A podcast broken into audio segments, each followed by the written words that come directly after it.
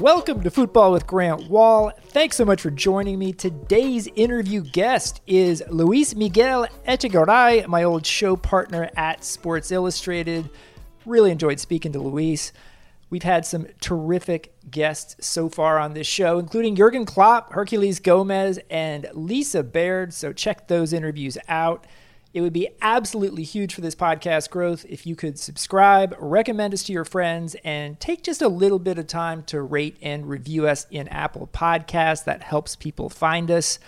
We'll have Luis Miguel Echegaray on soon, but let's take a few minutes first to talk about soccer news with my friend Chris Whittingham, who's our show producer and a co host of the Chelsea Mic'd Up pod, which you should definitely check out. Chris, how are you? I always enjoy. I know you've worked very hard on your Spanish. I always enjoy when, even when you did your former podcast, the way you say Luis Miguel Echegaray, and you try your best to put a Spanish flourish. You do. You you do your very best. I very much appreciate it as a Hispanic person. Thank you. I I, I, I like the fact that I can actually speak Spanish with a half decent accent. I'm very yeah, proud of it. It's very hard. It's very hard. Lots going on in the soccer world midweek here, so let's dive right in. Liverpool two points away from its first English league title in 30 years after a 4 0 win against Palace. Some great goals in this game today. What'd you think? It's Liverpool back to their best. There was like a little bit, a few alarm bells of their results pre coronavirus break. They go out of the Champions League. They lost to Watford. They start to drop a few points, and it's crazy that we hold Liverpool to such a high standard that they've only what drawn twice and lost once and it's like oh what's wrong with liverpool? It's just it's us seeking a narrative when there is no title race but them back at their very best. A couple of incredible goals when you look at trent alexander-arnold's free kick bent into the top corner exquisite free kick and then that strike from fabinho. It comes out of nowhere. The whole crystal palace defense is kind of backing off of him and it looked like he was lining up a strike but how many times do you see that end up 15 rows up? But the tailing action the way that he struck it was beautiful. And it's just Liverpool at their very best today. Yeah, really enjoyed watching this game. You know, kind of disappointed in Palace, actually. Yeah. But, you know, we, we're kind of waiting for a game like this from Liverpool just to show that they could get back to their very best. And, and this was pretty close to their very best. Uh, good to see Robertson back out there uh, for Liverpool. Good to see Mohamed Salah out there from the start. He got a nice goal in this game.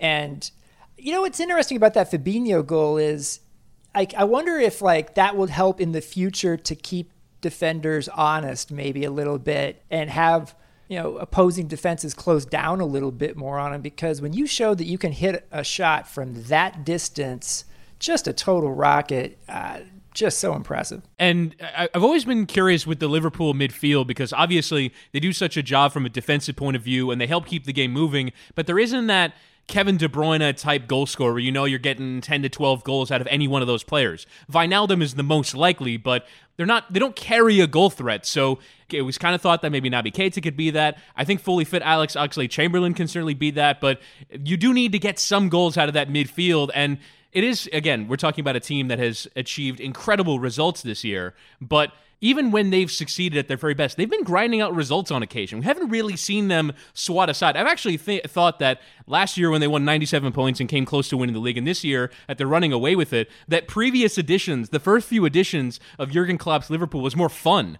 That they more often put three, four, and five past their opponents, but this is a more defensively solid with Van Dijk and Alisson really changing the dynamic. But I love to see Liverpool at their very best. Like they are still so much fun when they do hit those heights. We've seen them obviously in the Champions League on those big nights against Barcelona and the like. But when they hit these heights, they are as fun as anybody in, in England and in the world to watch. Oh yeah, I mean, a couple things I would also mention that you know Liverpool. We had Jurgen Klopp on the show recently. I asked him are you going to be able to like not hug people? He's hugging people, man. like just all course, over the hugs again today. So I, I can't fault the guy for that. They're two points away, and that can be two points that Liverpool gets. That can be two points that City doesn't get. And here we have on Thursday, City playing at Chelsea and needing a win at Chelsea to prevent Liverpool from clinching on Thursday. You follow Chelsea a lot. You follow City closely What do you see happening in this game? Can can City go down and get the three points? I think they can, but to me, the the interesting dynamic is can Chelsea because I thought that of the teams that have gone to the Etihad, and yes, Wolves went there and won. That in terms of playing and balance of play, no one really competed and played City at City's game like Chelsea did. Even though they ended up losing, uh, there was a, a few moments in that Chelsea City game at the Etihad where it felt like Chelsea were well on top and they were going to score the game's opening goal. So I'm just curious from a competitive standpoint, can they do it? And for me, Chelsea can absolutely lock up the title for Liverpool. And of course, there is that uh, moment uh, three or four years ago when they locked up the title for Leicester City when they beat Tottenham at home. So a club that's kind of become a domestic rival of Chelsea just based off of how frequently they're at the top of the table it would be really interesting if Chelsea can again be the team that wins somebody else a title. But I think you look at the way that City have played, and yes, they're going to be without Sergio Aguero, perhaps for the foreseeable future because of an injury. But the way that they played against Burnley, the way that they played against Arsenal, they I think have been the team, other than Liverpool this afternoon, that have come back from the restart and played the best football. So it's a really interesting game, and both teams have big FA Cup matches on the Sunday. So we'll see priorities as well. But I, I absolutely think that Chelsea can lock up a title for Liverpool on Thursday. Do you think we'll see Christian Pulisic and Tammy Abraham in the starting lineup? I do. I think that counter not counterattacking, but more open games suit Tammy Abraham more than when they go to Aston Villa and Chelsea kept 75% of the ball in that match. I don't think I think Tammy Abraham is more of a runner in behind and makes the game work in an open setting. I think Giroud is more kind of the close quarters have to open up a defense kind of striker. So I, I, I definitely think that Tammy Abraham gets a start. Pulisic is an interesting one because we really don't know what Frank Lampard's approach or attitude is with Christian Pulisic. It's kind of sometimes he really fancies him and is singing his praises in the media, and sometimes he's saying needs to be better in training and is kind of picking at his faults rather than celebrating his strengths. I think earlier on in this season, when Christian Pulisic has played well and scored goals, Frank Lampard has rewarded him with the start. So I think it was entirely possible that even before Christian Pulisic came off the bench and scored against Aston Villa, that he was going to get a start in this match on Thursday because every manager is planning a rotation. But I definitely think now that he did get the goal and clearly led the comeback for Chelsea against Villa, that he'll get the start against Manchester City. Yeah, really excited to see this game for a lot of reasons on Thursday. Italy, huge comeback for Atalanta to beat Lazio 3 2 after going down 2 0 early and just a fantastic game to watch, which anyone who's followed Italy closely this year, or even not that closely, knows how much fun Atalanta is just about every game. They are uh, an attacking machine, and Lazio's had a great season, far beyond anyone's expectations, but now their title challenge in a bit of jeopardy here. Not out of the picture completely, but now they're four points behind Juventus. This is a somewhat flawed Juventus team, so they could drop points later on. They even play each other at some point here down the stretch. But crazy game. And I come away just, I, I freaking love Atalanta, final eight in the Champions League. Yeah, and they are the team this year that benefited from the draw. It seems like every year in the Champions League, there's one club that's drawn against another kind of smaller, non giant club, and they get through the quarterfinal. But the thing about Atalanta is they deserve every bit of it. They were incredible in that round of 16 tie, which unfortunately is now remembered as kind of the coronavirus in Italy outbreak tie more than right. this incredible story. This small team that has a fraction of the budget of any of the clubs that they're playing against pulling off this incredible bit of success. And stylistically, they're as fun to watch as anyone in the world. So that story is incredible. And they have every chance to qualify for the Champions League yet again. They have every chance to really cause problems when they get into this uh, Champions League knockout tournament at the quarterfinal stage. So they're hugely fun. But the title race is the story here because it wasn't just Lazio losing uh, after being 2 0 up against Atalanta. It was Inter earlier in the day who had a chance to narrow that gap. They were leading against Sassuolo late at, at, at the San Siro and they couldn't hang on to all three points. So it just seems like, and I heard Nicky Bandini made this point on the uh, Guardian Football Weekly podcast, and she was saying that yes, Juventus have won the Scudetto eight, nine years in a row, and therefore it feels like an, an, inevitability in retrospect. But that wasn't necessarily the case in every individual season. And I think there is always a turning point. It's like, well, Juve is going to get it. And today felt like Inter dropping points, Lazio losing, that this was the turning point, and Juve is now going to cruise to the title. I will say, though, that I felt much better at the end of those seasons about Juve doing what they need to get the title. Mm-hmm. This Juve team, even recently, we saw in the Coppa Italia, like there's something not right there, and I still feel like Sarri is is more likely to go at the end of this season than to stay for next season. So, you know, and I think Nicky Bandini tweeted this as well. Like, I don't write off Lazio just because of what happened on Wednesday here, because uh, it's just four points, and we've seen Ju- Juventus drop a lot of points in unlikely situations this season. Three draws and three losses is still a pretty good record for a team towards the top of a domestic league, but you're right. I just they are so unconvincing at the moment that you could very well see. It just seems like when you give such a lead, whether it's four points or seven points in the case of Inter, when you give a lead to a team like Juventus, it just seems like they're going to overwhelm with talent their way towards the title. And uh, from an attacking point of view, it's not at all what you would expect from a Maurizio Sarri team, nor a team that has Cristiano Ronaldo in the middle of it. From one big club that is kind of flawed this year, Juventus, to another Real Madrid. Still mm. leading the league, though, much like Juventus, despite those flaws. Real Madrid beating Mallorca 2 0. And no big surprises in this game. Sergio Ramos with a very nice free kick. I guess it was a good day for defenders and really nice free kicks with Trent Alexander Arnold in Liverpool's game. But, you know, Madrid's doing what they need to do to stay just a hair above Barcelona. And since they've come back from the restart, they've won four on the bounce, and it really feels like they've at least figured out under Zidane what they want to be. And domestically, Zidane has not always gotten that right. So it seems though they've got a way to grind out results. The other interesting bit is kind of how weak to me Barcelona have been. I thought when they came back from the restart, I thought they they played really well in their first game against Mallorca. But uh, when you look at the 1 0 against Athletic, uh, when you look at the nil nil that they played against Sevilla, it's just kind of back towards the beginning of the Quique Setien era, where from a passing point of view, yes, they wanted to keep possession, but it was going nowhere. And they weren't really causing problems or creating chances, it's just possession for possession's sake. And yes, that style of play is part of the Barcelona identity, but it's not so toothless very often. And I think Quique Setien has to figure out yes, you want to make Messi the center of the affair, but it can't be at the expense of this team play. So I, I, think that Barcelona have a lot to figure out as well. And if you were to make me pick right now, I'd probably have Real Madrid as my favorites to win the title with seven games to play. Yeah, I think so too. Uh, when you look at how Real Madrid's playing compared to Barcelona, when you look at the opponents the rest of the way, keep in mind the tiebreaker, if they happen to tie on points, is head to head. Real Madrid mm-hmm. has that tiebreaker over Barcelona. Uh, people may not everywhere realize that the Spanish league has it's not goal difference is the first tiebreaker. So yeah, I, I think it's it's going to shade toward Real Madrid, and and I think for Zidane that would be a very gratifying thing if he were able to to find a way to win the league and add to their trophy count, not just winning Champions League titles. I think this is going to be the race that continues toward the, the very end. I, I, I, don't feel like Italy is going to be that tight, at least as, as tight as we're seeing in Spain. Obviously, England's not the case, Germany's done. So, uh, other news coming on Thursday FIFA is going to vote for the host of Women's World Cup 2023. That is between Colombia and a shared bid from Australia and New Zealand.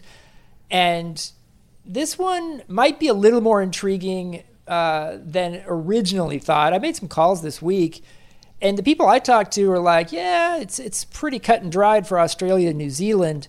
Uh, they thought, but it's gotten a little more interesting in the last 24 hours because uh, European countries are starting to make a push to their FIFA Council voters, because this is the FIFA Council voting, not the whole membership, to vote for Colombia. Um, you know, we expect CONMEBOL will vote uh, for the South American country. As I understand it from people I've called, CONCACAF will vote for Australia, New Zealand. Hmm. Asia will vote for Australia, New Zealand. And then it, if Europe actually does vote largely for Colombia, it could come down to African countries um, and their representatives on the council. So uh, it's not a done deal but it certainly seems like Australia, New Zealand uh, is the favorite here coming in. And uh, how do you feel about that? I mean, like Colombia would be an interesting choice. Mm-hmm. Australia, mm-hmm. New Zealand. Uh, interesting time situation potentially for kickoffs in the United States. Before we get to my thoughts, I want to ask you since you've done the reporting, do you have any insight onto how they make these decisions? Like, why is the United States supporting the Australia New Zealand bid, and why would, for example, Europe throw their support behind the Colombia bid? Like, is there any insight? Because, like, I think a lot of people would suspect like there's money or shadiness or things like that, but I can't imagine every decision is made on that level at FIFA. Do you have any insight as to why? The countries and continents make the decisions the way that they do? So, what I was told is that the U.S. wants to bid for 2027 mm-hmm. for the Women's World Cup. And there's a feeling that if Colombia, a, a country in the Americas, were to get it for 2023, that would lessen the chances of mm. the U.S. getting it for 2027. I don't know. I'm like, okay, I mean, like, I don't know if it should be that way. I mean, the, the, those 12 months of World Cup 26 and World and Women's World Cup 27 in 12 months would be insane in this country if they managed to pull that off. But yeah, I mean, I, I guess that, that is a reason. But I just wanted to make this point about uh, the, the decision here between Australia and New Zealand versus Colombia. I think, for example, I think the last kind, the last two World Cups, the last five years has been the European renaissance of the women's game. We've seen the major European clubs, uh, some of them throw their support behind it. You've got clubs like Lyon and Atletico Madrid, and you know some of the big English giants like Man City and Arsenal and Chelsea are throwing their weight behind the women's game. And I think you will see European countries really catch up to the United States, as I think we saw in this last Women's World Cup over these next few years. So Europeans have kind of had their renaissance in their building. We'll see how much COVID kind of slows that down. But there is such a fervor and passion for the game in South America that I'm surprised that there isn't a similar dawn for those countries. Brazil has obviously always demonstrated strength in the women's game, but there's also been a pretty significant lack of support. And we'll see if Pia Sundhage, who's now the manager of Brazil, can kind of get that back on track. But the other major South American countries often go to the Women's World Cup and embarrass themselves and put on very paltry displays. And so I think a women's World Cup in South America would probably be a bigger deal for the women's game because Australia and New Zealand have already taken the women's game seriously. I think having a target like that in Colombia would be massive towards getting some of the South American countries to really feel like they need to qualify and then put on a show once there because South America is a major nexus of the game across the world and they need to be involved in the women's game for me as much as anybody if the game is re- truly going to become global and grow. Yeah, I agree with you on that. I would say that that's why I was kind of surprised Brazil pulled out because mm-hmm. I think if you're FIFA and you can have a Women's World Cup in Brazil where they got giant ratings on TV oh, right, yeah. for the 2019 World Cup, that that really could take women's soccer to a totally new level in Brazil and more so in South America in general. Colombia has been sort of hot and cold on women's soccer over the years because – they've actually qualified for the Olympics and the World Cup a few times, and they have a women's league, but that's been very hot and cold on the amount of support that they get from the clubs and the federation there. So there have been certainly times, and I know this from talking to Melissa Ortiz, who lives here in New York, used to play for the Colombian women's national team. Basically, player strikes mm-hmm. like against the Colombian Federation at times. So, you know, there's also the technical report on the the hosting sites. Sure the bid the bidding countries, and Colombia was at the bottom by quite a bit. Australia, New Zealand got a, a really positive technical report. So if you choose Australia, New Zealand, it's not like you're going to take the sport to a of women's soccer to a totally different level there. Mm-hmm. I, I get it. But just based on, on who would be, which country would be the most reliable facilities and things like that. I, I, it's it's Australia, New Zealand, but we'll see how it shakes out. You know, I, am fine going either place. And to be honest, from a television perspective for Americans, if you're yeah. looking out at it from a self-centered perspective, a tournament in Colombia would probably be a heck of a lot easier. Right. You'd probably have games, you know, 6 p.m. Eastern time versus in the middle of the night. Although we haven't had a middle of the night World Cup in a long time, and I actually thought that the Qatar World Cup would be one, but no, the, the the time zones they put out for the Winter World Cup won't be too bad. But I feel like the people that and I, I was I was very young, so I wasn't like you know waking up at three in the morning. But the people that remember that 02 World Cup as experiencing from the United States, and you know teenagers that got up in the middle of the night, like that was kind of a fun and iconic experience. And I like I feel like that would be a, a memorable one to do that again. But you're right from a television standpoint, and to me, I do think that FIFA does have some responsibility to, yes, put on a good World Cup, but also, particularly with the women's game,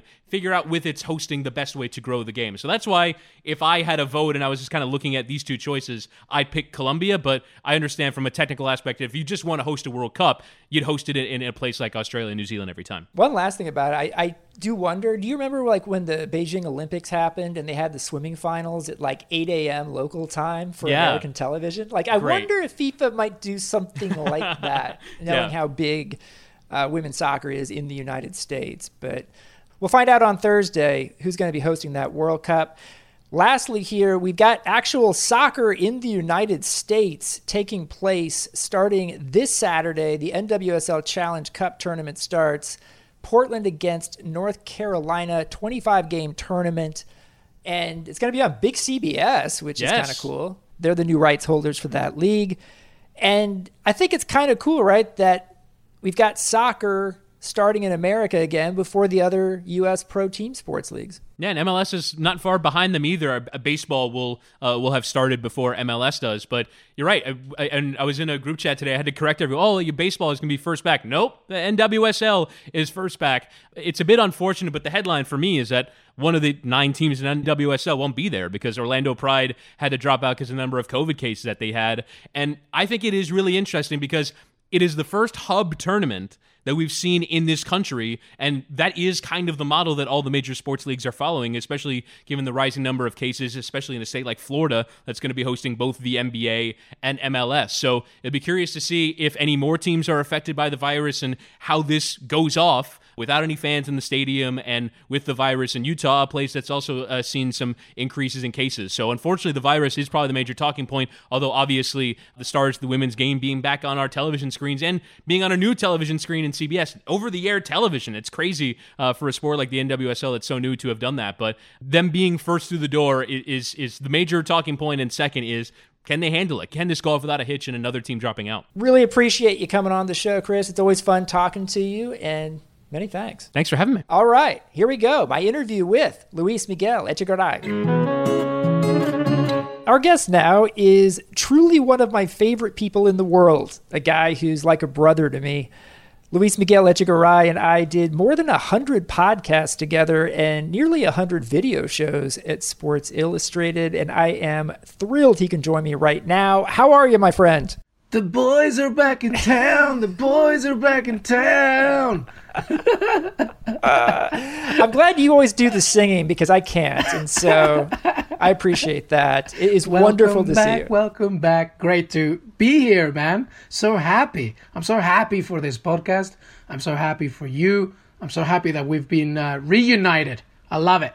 Me too. Uh, I miss you greatly. Uh, I, you know, listeners have to understand here, and I think a fair number of you probably listened to our shows uh, and watched our shows over the last few years.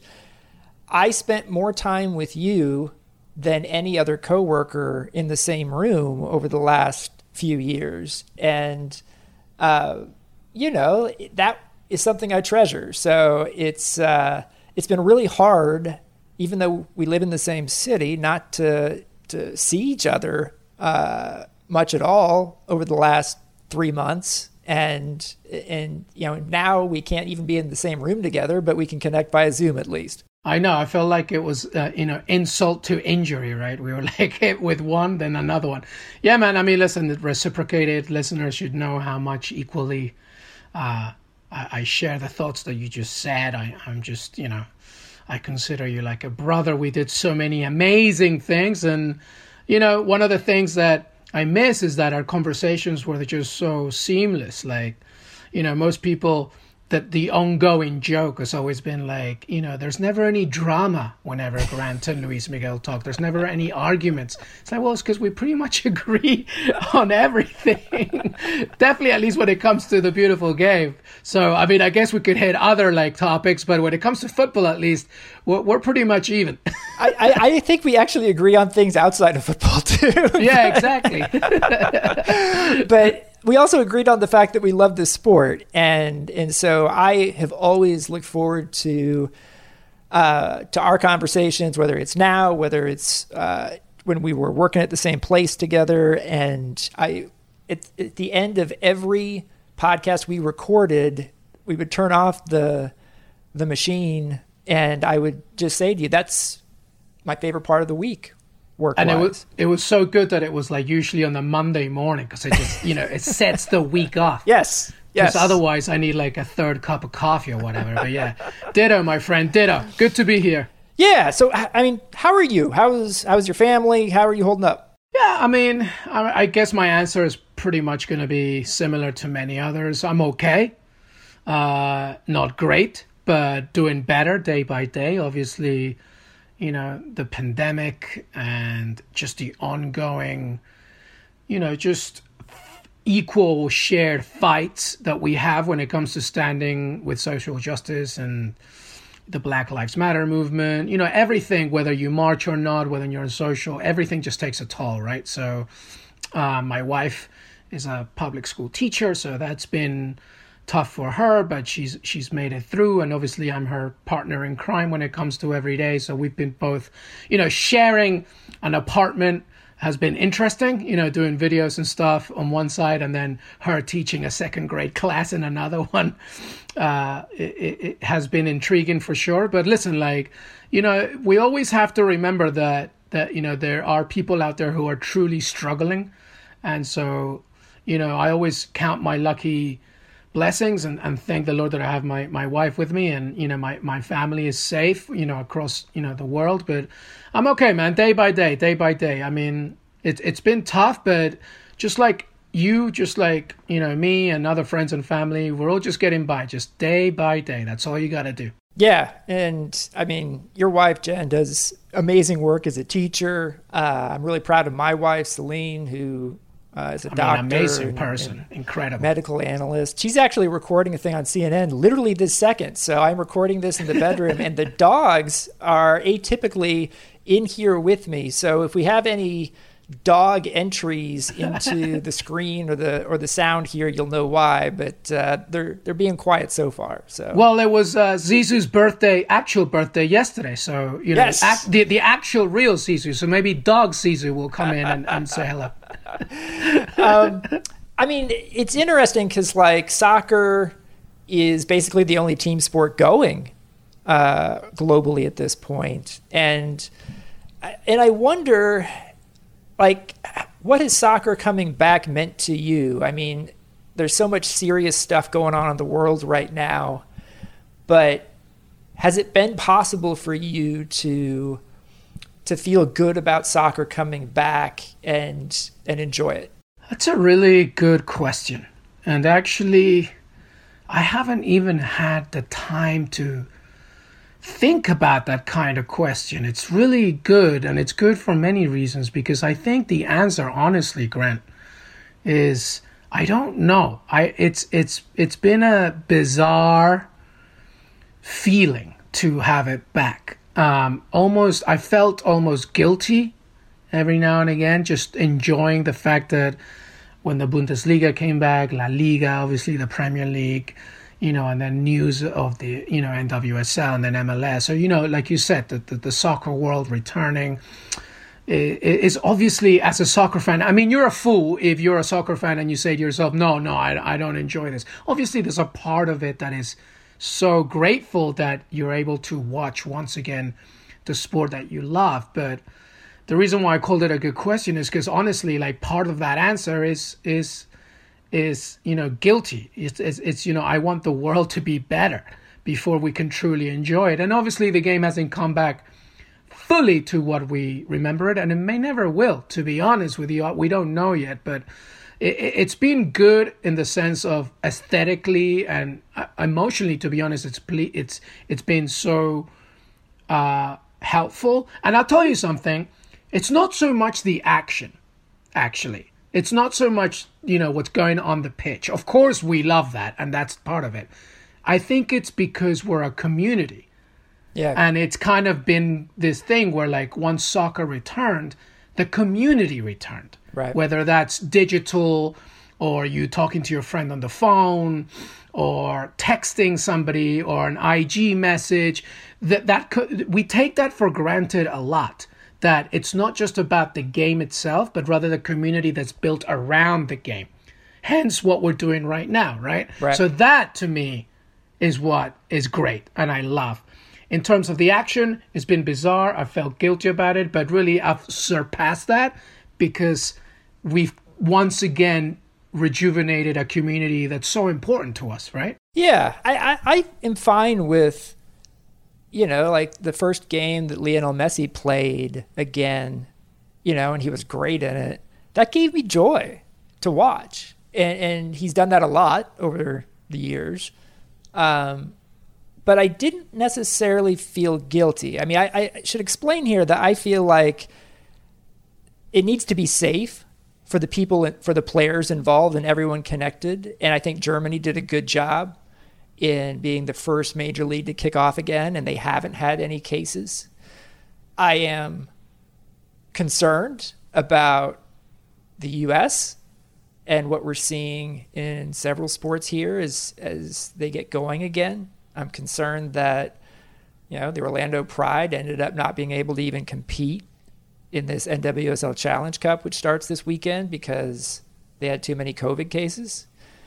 And and so I think the safety part of it is tremendously important. And if you can't be safe, it shouldn't be happening.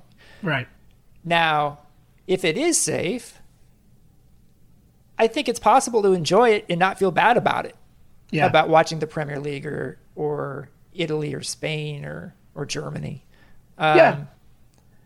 You know, and, and and and so I think that little piece of humanity has come back, and, and I think it's been good, and it's been, you know, it's not like we're suddenly forgetting about all the the important stuff that's going on in the world, but uh, but it's been nice, I think, to to watch soccer again, even if there aren't fans in the stadiums, even if uh, it's not the same thing. Yeah, no, I agree. I think actually the the guilt comes from me, you being a former coach, like a youth coach, and playing it so much, and just you know, um, to me, part of what makes this game so beautiful is that it's the global game, not just because we're watching professionals, but because it's like a hyper local thing, right? Yeah. It's like you go outside and somewhere around your diameter or whatever you live, wherever you are in the world, somebody is kicking something Yeah, at some point, and that to me is like so beautiful, and that's why they call it the beautiful game. So that that's the guilt part. Like I want everybody to enjoy it and stuff, but I'm with you. Like we, and we need it, man. Like we need these leaks. Like we we need we need it. We're human beings and and and lovers of sport.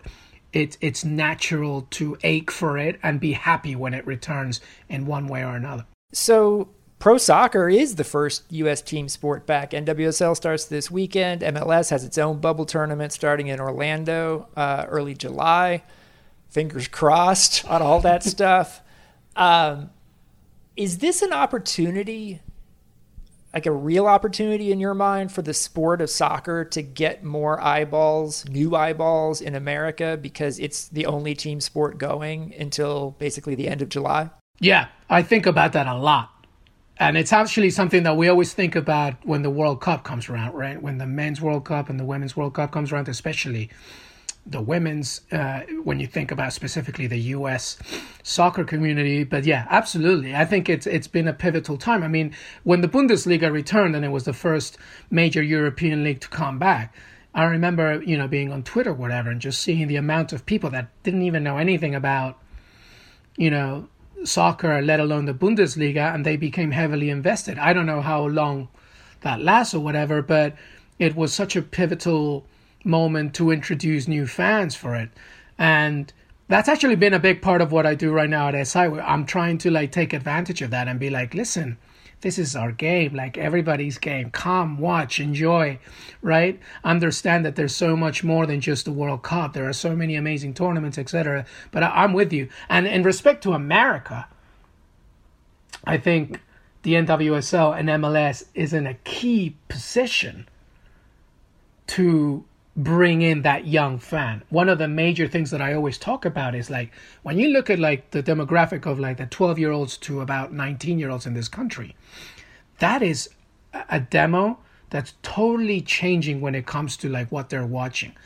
You know, NFL still rules all in many ways, but when you look at the second and third place, soccer is very slowly creeping up with that demographic, with your young generation's ears who are very, very good on social and understand the digital components of what it's like to watch sports away from just the television. Soccer is in a prime place to grab that. And I think MLS and the NWSL and everything else that goes with it is in a key spot, as you said, to really bring that new fan. I mean, it's it's a tremendous opportunity for sure. Yeah, uh, I'm about to subscribe for the first time to CBS Sports All Access, uh, or is it CBS All Access, whatever it is, the CBS streaming platform uh, that's going to uh, have NWSL games this year. They're going to be showing all of the NWSL Challenge Cup games uh, the opener and the final are going to be on big CBS on television, which uh, is great for this league. And I think it would be a really cool thing if NWSL made some strides here uh, as this tournament goes on, just because like soccer fans are into it, but it's also the only game in town, at least in the U.S. Uh, right. You know, for the next several weeks. And let's not forget, man, like from a participation perspective, soccer is the most played sport in this country. Like right. it just it just is. That that's not a opinion. That's a fact. So try and get those folks to understand it. And I think you know, and also like NWSL, but also MLS is more international than any other North American sports league. Like let's let's bring it together. Let's let's celebrate this game of ours. I mean, it's in a pivotal, it's in a key moment right now for these leagues to try and get those fans for sure. I mean, we've suddenly gone from like having like no sports to like a crazy amount of soccer going on with all these leagues from all these countries again. And I'm just wondering, like, what are some of the things you're most excited about in the soccer world right now? Interesting. Well, I mean, you know, I am wearing my Villa shirt, and I wouldn't say I'm excited, but like, I, it's constantly on my mind the Premier League race. Obviously, Liverpool, as we speak, are you know uh, getting closer and closer to that title, and the relegation battle is one that's uh, I just literally just tweeted a thread about it. How you know it really puts the emphasis on escaping the drop as opposed to overcoming it, because you know it's just really bad teams at the bottom trying to survive. So that's part of it. But also, man, La Liga, man, La Liga's title race is unbelievable right now. I don't think I think people need to get back and remember just the course of what happened this season, even before the pandemic. I mean, despite the inconsistency of management, you know, with Valverde leaving and Setien coming in, Barcelona was still leading the table, and right. it was mainly by default because other teams were really not doing enough. And here comes Zinedine Zidane returning once again to Real Madrid, and you know, it's just neck and neck with Barcelona. So to me, La Liga title race is super interesting. And of course, we have to talk about Lionel Messi, something that I'm just watching out for. Obviously, getting closer, one goal away from getting 700 career goals, but there's other records that he's going for. You know, he's trying to beat Pele's 643 single goal club record for Santos and a seventh Pichichi grant. A record. That's amazing. So we say it all the time, but we're so lucky to have Lionel Messi, and we need to just like savor him every moment that he have. And as we speak, of course, it's his birthday. So those are the a few of the things that I'm I, I'm intrigued and I'm excited about. And finally, I'm excited to see what MLS does when it comes back with that tournament. Yeah, no, me too. I mean, Messi turning 33 is one of those things where you're like, I, I it kind of hits you. It's not like I, I knew how old he was, but for some reason, I'm bothered more by Messi turning 33 than whatever age Cristiano Ronaldo is now, which is what 35, something like that. Yeah, who, yeah. Who uh, cares? Uh, Messi is who I really care. yeah, and and I feel like every opportunity to see Messi is just that much more important. Yeah, you know. Um, yeah. I will say this about the Spanish title race. I feel like there should be a bit more buzz than we're we're getting about it. And I think part of that is because both Real Madrid and Barcelona are flawed. Yeah, it, it's not a perfect race. That's right. It's not like two beautiful giants going off against each other. They are giants, but they've been very inconsistent this season. They've relied too much on certain components. It hasn't been a perfect race, but just the fact that once again we are seeing a title race between those Yeah. two makes it super interesting. I feel like I, I I'm spoiled. Let's face it. Like we're spoiled. Like I, I think sometimes we feel like it always has to be the best against the best at their best, and this is more like the best against the best at their kind of half best. yeah, exactly. I remember. I think I was getting on with a Twitter argument with somebody because obviously that's going to happen eventually. But you know about, you know, he was saying something like Messi has been terrible these last four games, and I'm like, he's four assists, two goals. You know, if you know that if that's his worst, you know, then you know, consider ourselves lucky. We we take so many things for granted, man. Like, and it, forget La Liga, but just the access of what we see, the fact that we can see all these things, you know, thanks to just our phone is unbelievable. And obviously, there are more important things in life, but I'm telling you, like, it's it's amazing how much content we have right now and how much we take it for granted. It's kind of funny though because I had somebody ask me recently, "Well, Robert Lewandowski has certainly won the Ballon d'Or now," and I'm like, "What?" Like, I assume that we're going to take Champions League performance into account. This is going to happen in August. Are you telling me that that like Messi's out, that he can't win it? Exactly. No, not at all. Robert Lewandowski is the best number nine in the world, but to have it, to have the Ballon d'Or sealed is no. There's so much still more to go. Let's remember something. Like you said, the Champions League is coming back. We don't know yet what's going to happen in that tournament or how the best of the best face against each other because let's face it, that's what it is, right? So, as much as I enjoy the Bundesliga, uh, you know, the bigger challenges for Lewandowski are, are things like the Champions League, etc. And you shouldn't discount people like, like you said, Lionel Messi, or you know, maybe Sadio Mane, or you know, I would say Kun Agüero, but he's now injured. But you know, so there's still a lot of challenges to go for. I can't believe the Champions League's coming back. By the way, that's another thing that really hasn't been spoken about enough. I think. Well, I mean, it's going to be a fun knock, knockout tournament. Uh, eight teams in August in Lisbon in a format that we haven't seen, at least in, in the modern game. And I'm just bummed out. The one thing I'm bummed out about is that Timo Werner won't be with Leipzig because Leipzig has kind of been trash with Timo Werner the last few weeks. And I, I really wanted to see Tyler Adams make a run to the, like the Champions League semis or final and just as a, an upstart. And I don't see that happening now. And I actually think the, the team, the Leipzig team that we saw beat Tottenham pre virus, could have made a run like that. Absolutely. The momentum that they were going through in that tournament before the pandemic was amazing. Without Timo Werner, forget it. Yeah. Timo, Timo is just too important for that team. Um, who do you see winning it, actually? Bayern Munich based on current form, but you have to wonder how long the layoff is going to, you know, how much that's going to impact them, and, and presumably quite a bit. I mean, it's it's so hard to to come off a a, a, rest that is as long as they're going to have. What's amazing to me is not amazing, but something that I'm thinking a lot about is that let's for, not forget that the fact that everything is now going to be in a neutral location, I think gives a, a huge advantage. I think there are teams, especially in the Champions League, that really get that 12th man euphoria when they have their stadium right behind them. I mean, Liverpool are amazing. Amazing. But at Anfield, it's like such a euphoric type of experience. I mean, look what they did against Barcelona last year, right? So I'm not saying that, you know, it's a huge disadvantage, but I think in the Champions League setting, when really it's just the best of the best, you put it in a neutral spot. It's going to be interesting to see who really overcomes that and who makes the best use out of being in a neutral setting. Yeah, I mean, I think Man City, I think, has to be considered a favorite as well. I think they're going to get by Real Madrid in that return leg round of 16. I think Man. City's winning it. I'm telling you that right now. They maybe should hope they do because they may not be able to compete in this yeah. tournament in the next couple of years. Yeah, they need to win it.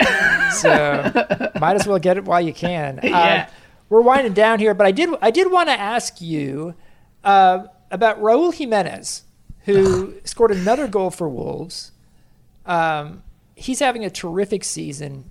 I do you see like a an even bigger future for him in terms of like a club he might play for at some point? Like how No. how high can he go? Well, let's go to the first part of that. I mean, let, let's put a little bit into con. I'm really glad that we may end it on Raul Jimenez. This, I mean, listen, like before the season even started, I remember doing a video, right? And I was asked, pick three players who you think people need to watch out for. Two of them, like, they didn't do anything. I was wrong. But the third one, like, who was my main person, was Raul Jimenez. And it's really honestly, even before he came to Wolves, it was the glimpses that I saw when he was in Portugal and the glimpses that I saw you know, just going up the, the ranks of the Mexican national team. This is a player. He has now what? I think because of scoring this week, he has 15 goals. He already surpassed Chicharito's single season record as the only first, like the highest scorer Mexican in a season. Uh, combining with Adama Traore for, you know, 10 goals they've scored together. That's just amazing. I, I think and I've th- I thought this I thought this last season, and I thought that he was going to be better. I didn't think he was going to be this good. A lot of it obviously has to do with he makes the best use out of what he has. And Nuno Espirito Santo is so good at making the best out of him. You know, he has such a good support system with, you know, Diego Jota and Neves and, of course, Adama Traore. But this kid, I mean, this kid can play for Real Madrid. This, this kid is a Champions League caliber player. And I said it, I think I said it in January, and I'll say it again. I think he should be very Wolves need like I don't think he'll be with Wolves next season. I just there's going to be some I mean maybe because of what's going on right now and in terms of financial stability and how teams are willing to gamble on players, but he's not a gamble. This is a player. Yeah. This is a player. He is so good and he definitely definitely is a Champions League caliber striker for sure. Yeah, I, I'm so impressed with Raul Jimenez, and I think he has a limitless ceiling. Uh, he does need service, and Traore in particular has been so effective. I mean, they've combined for more goals, the two of them, than any other tandem in the league. Yeah, 10, And, I believe. and yeah. so, like, it's just really, really impressive, I think. And I think Mexico has uh, a lot to look forward to with him. Here's the other thing, uh, GW. Raul Jimenez is 29 years old, Mm-hmm. so he's not he's not a, he's no spring chicken, Right. And he knows that this is his moment to really take the most of what he's doing. So I think that if the right offer comes in, I would even venture to say that Raul Jimenez might be like, "Listen, Nuno, like I love Wolves, I've had a great time, but if we, I mean, if they don't get Champions League, like he's got to really consider his future. He has to be selfish here." Well, I just want to thank you for taking a little bit of time out of your busy week to join me. And uh, I feel like this is comfort food for me, man, to, to do a podcast with you. We've done so many over the years, and I feel in my absolute natural state talking soccer with you. So thanks so much, brother.